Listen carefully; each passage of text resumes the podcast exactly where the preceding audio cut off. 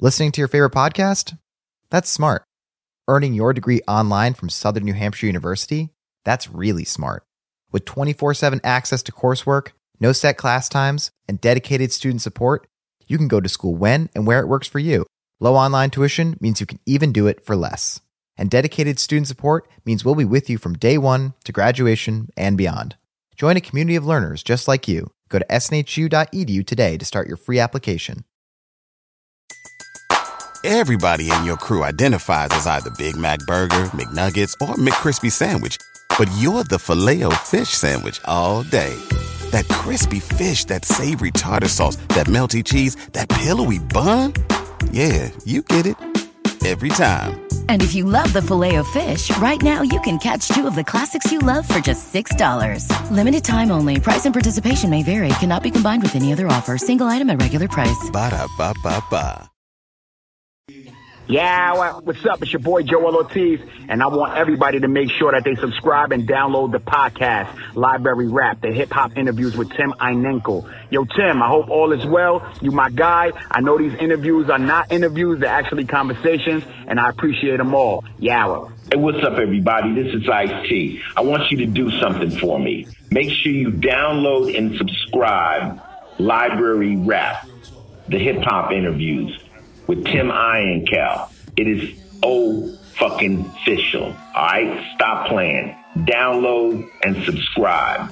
Library Rap, the hip hop interviews with Tim Einenkel. It's cold. that you was trying to get with me. Yo. Yo, this is your man, Rahzel, the Godfather of Noise, beatbox king extraordinaire. Yeah. There we go. This is uh, Rahzel. Thank you so much for being on the library with Tim Einenkel and allhiphop.com. Uh, thanks for joining me again, man. Yeah. Cool. Uh, so I want to start from the, your early beginnings. You grew up in Queens. So uh, what kind of started you beatboxing and when did you kind of first hear it on wax and, and kind of inspired you to pursue it? I mean, actually, when I first, when I first, I mean, music always been a thing in urban communities, you know. Um, but like my early days, you know, my my big my big influences were like the DJs that would that would play in my neighborhood. You know, I grew up in Queens, and um, you know, we've had DJs from from Brooklyn as well come through and rock in the parks.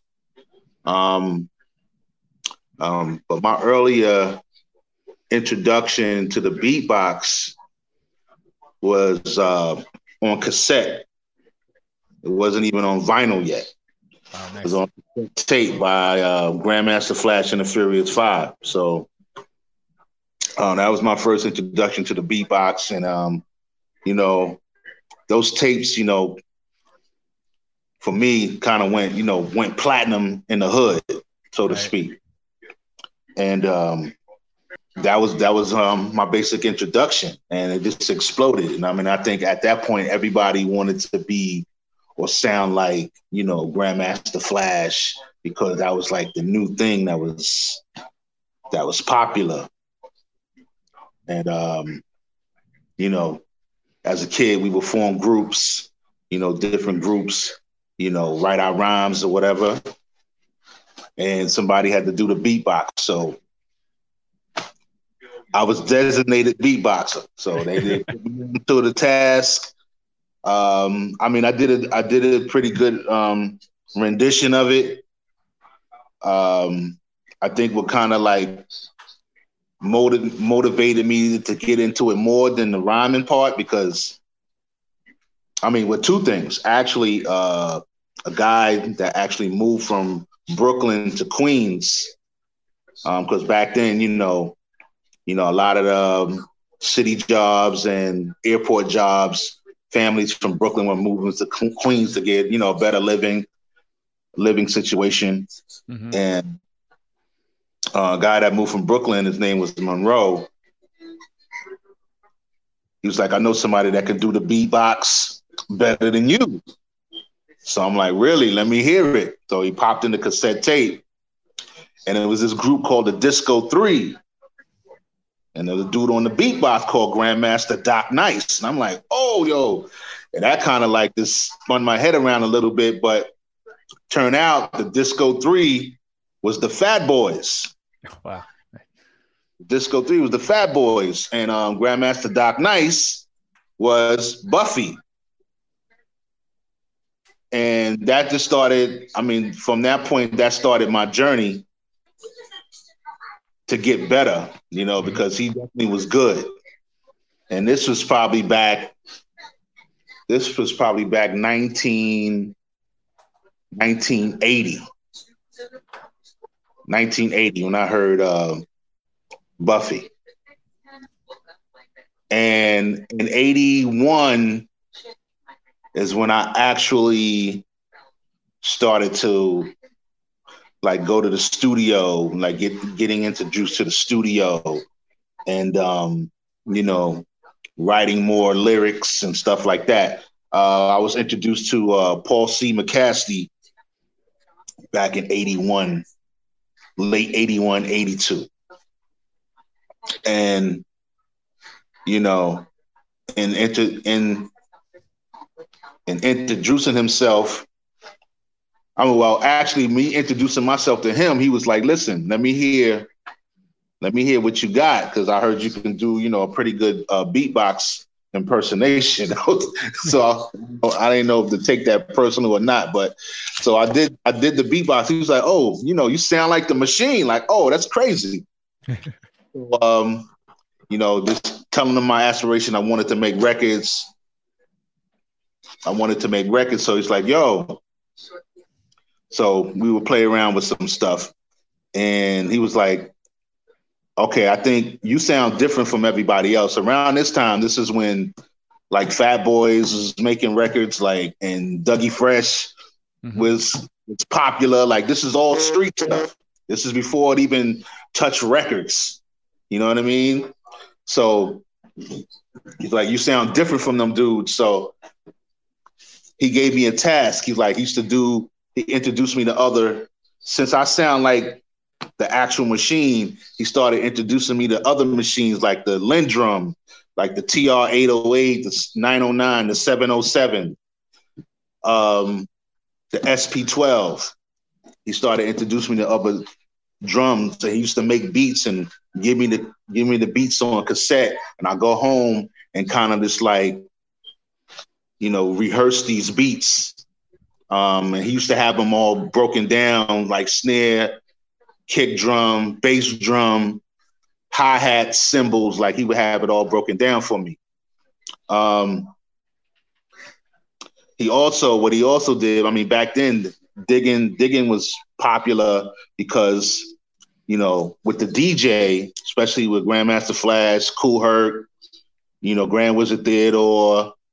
Uh, I mean, it's a whole bunch of DJs that, you know, when they came to the park, they would play these records, but they would scratch out who the artist was and the name of the record because they wanted to have these rare grooves and these rare breaks right. before anyone.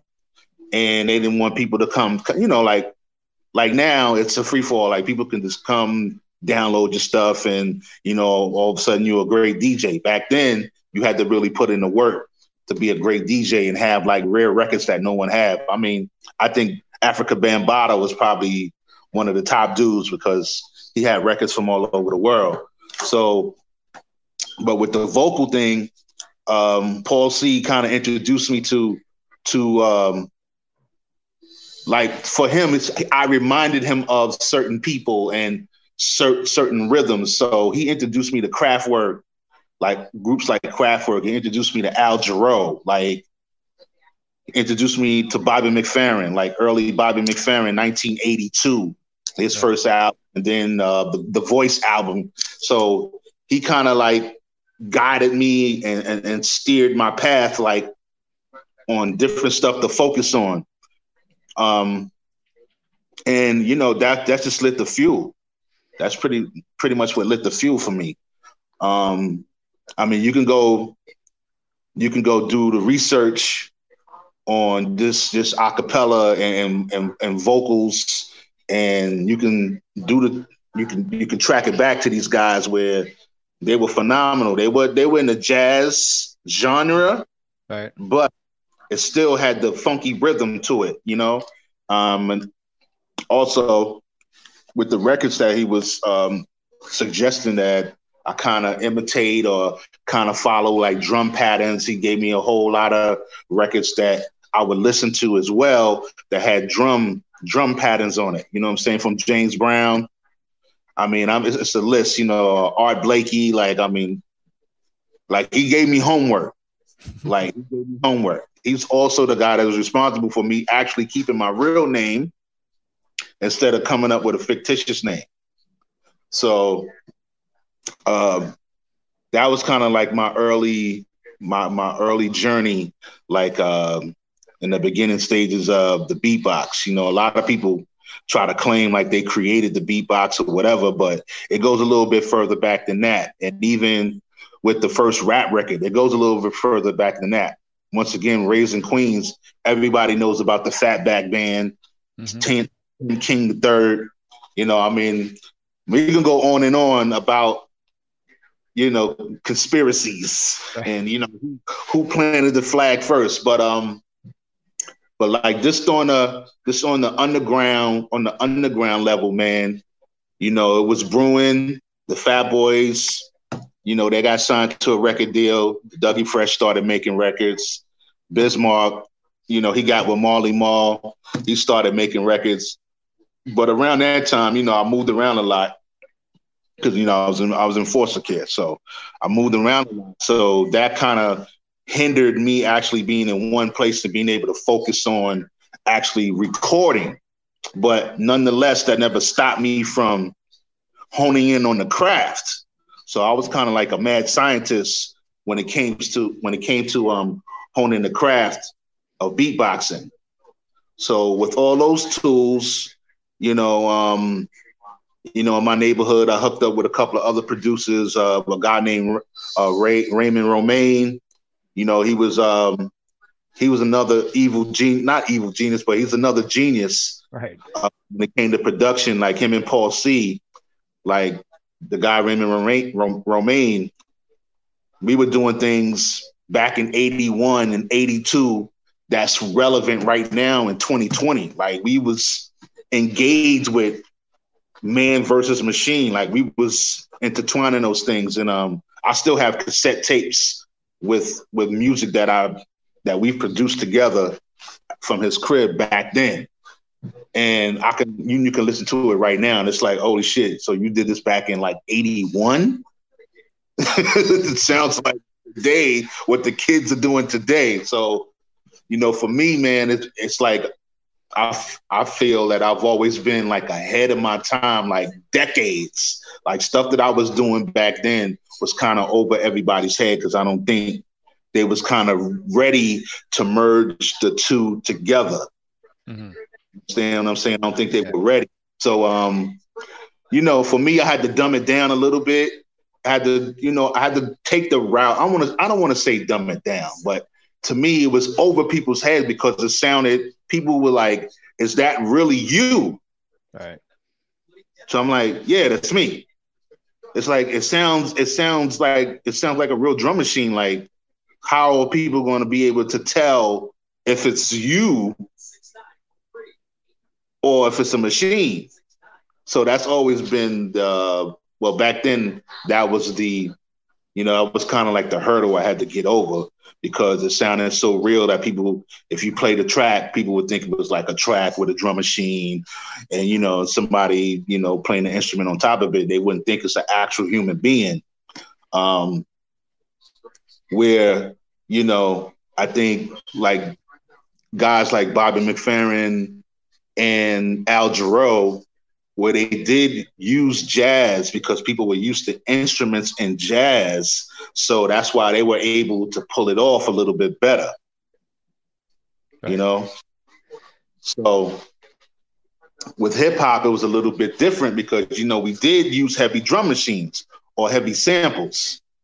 And, you know, me actually sounding like a drum machine people didn't get it because they were like, okay, um, what is he doing? They were like, no, that's him.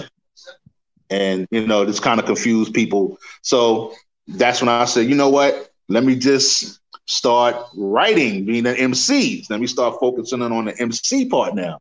So I put out I put out my first record in 1983 with a group that's kind of like paying a homage to my own cousin Rahiem from the Furious Five.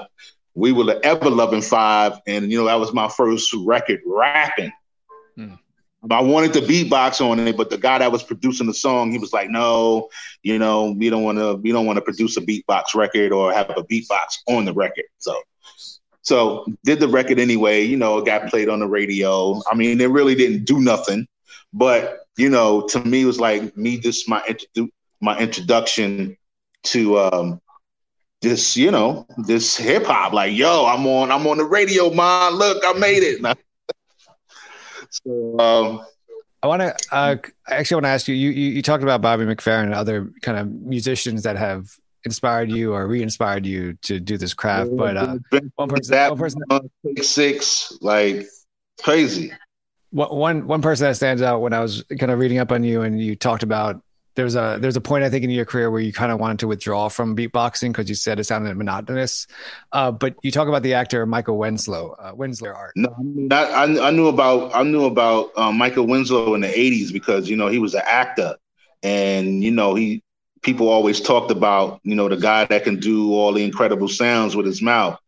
And um, I mean, even as a kid, I was you know I was kind of you know, intrigued by, you know, Disney and Warner Brothers and, you know, all of those things played a part in in in my development and to actually see somebody that was, you know, using that vocal ability to uh, create to create a soundscape, mm-hmm. you know, was amazing to me.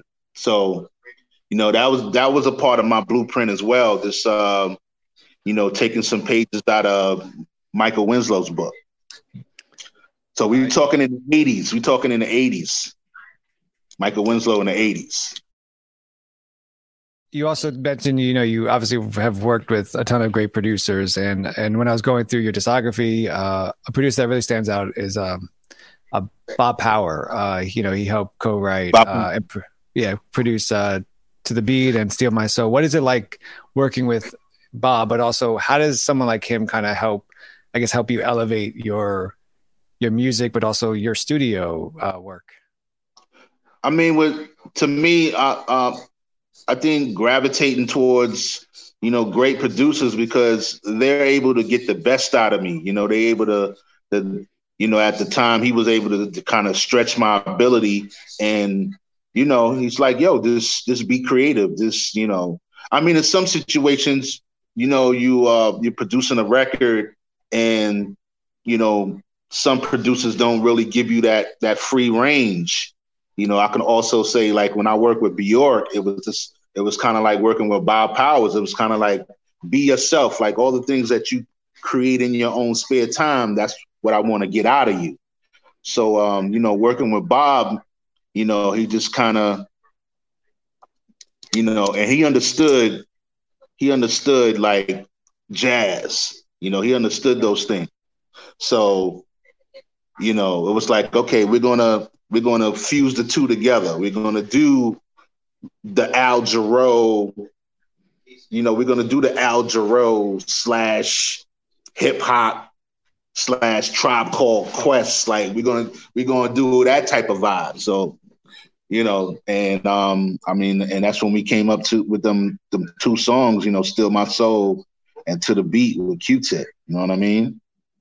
Uh, uh, Roz, I'm gonna be probably all over the place, but I actually do kind of want to go back to uh, what you were talking about with uh, all the, the, the quote unquote homework that you were given uh, in your early early on in your career. Were these records that you were listening to, were these machines that you were hearing, were they challenge was it challenging for you to recreate them or i mean how much work did you yourself feel that you had to put into them and when did you know that you kind of perfected them i mean i mean it, it to me was this. it was just a constant listening session it's a constant listening session and he would he would play stuff for me another note i want to i want to put out he would play he would play he would play stuff record it put it on cassette give it to me take home.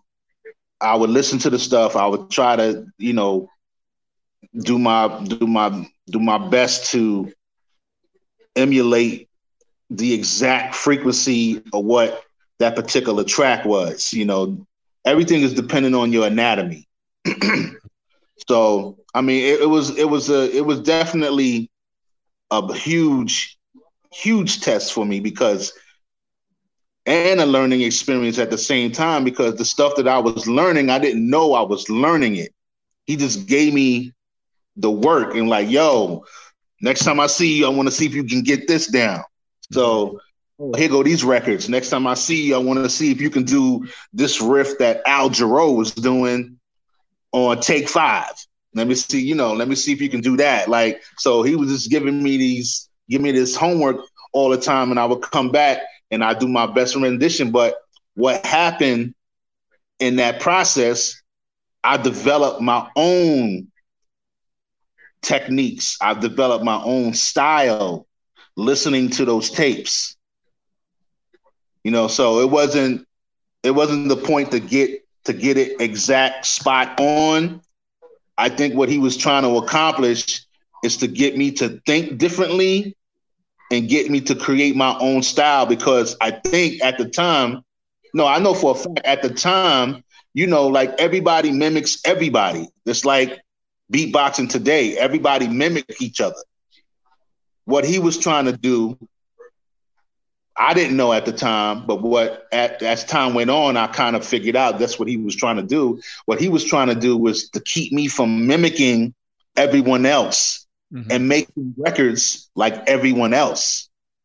Because at a certain point, all the records, everybody was making the same record or trying to compete and try to, you know, outdo the next person, but not sounding different. Right.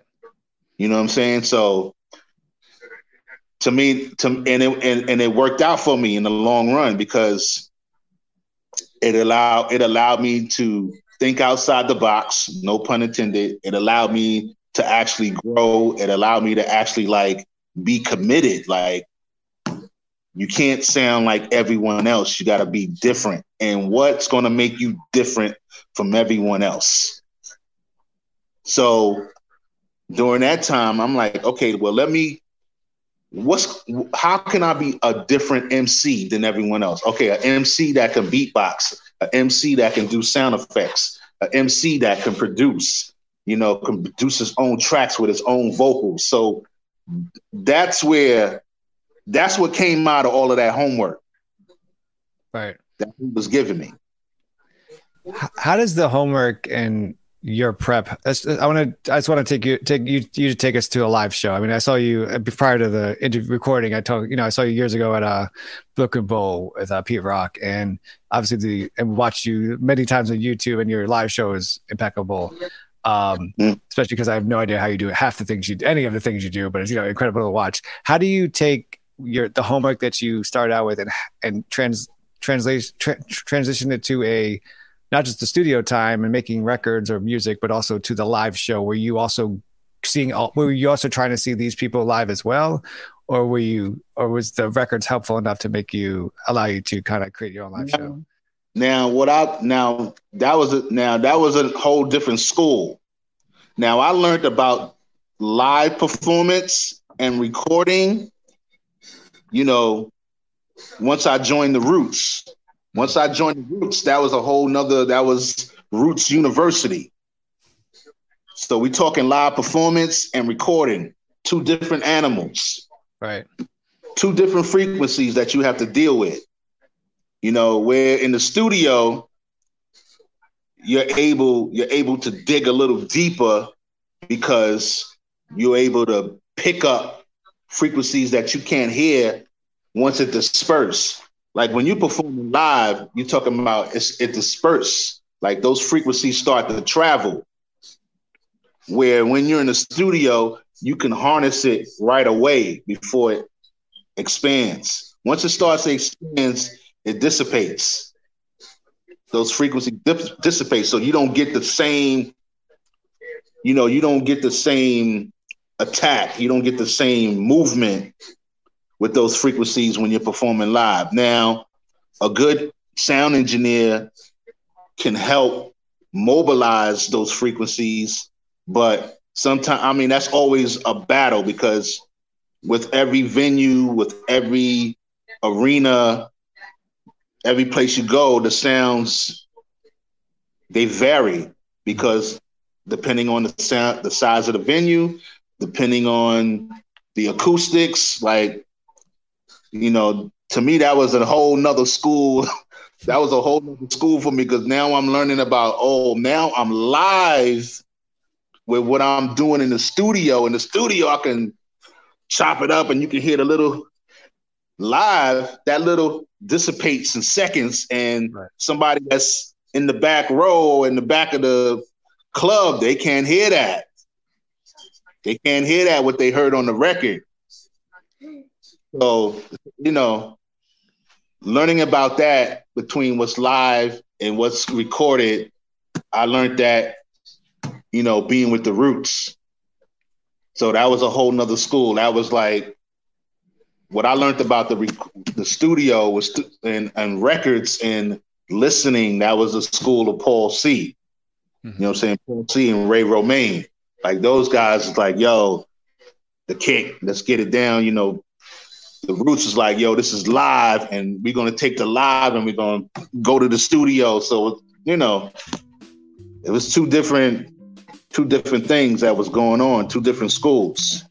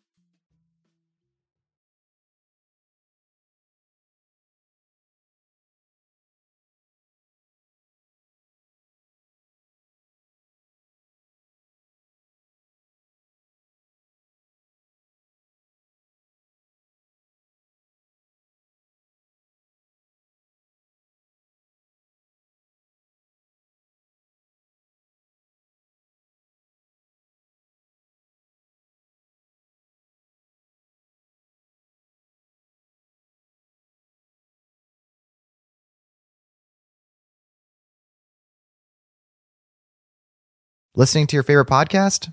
That's smart. Earning your degree online from Southern New Hampshire University? That's really smart.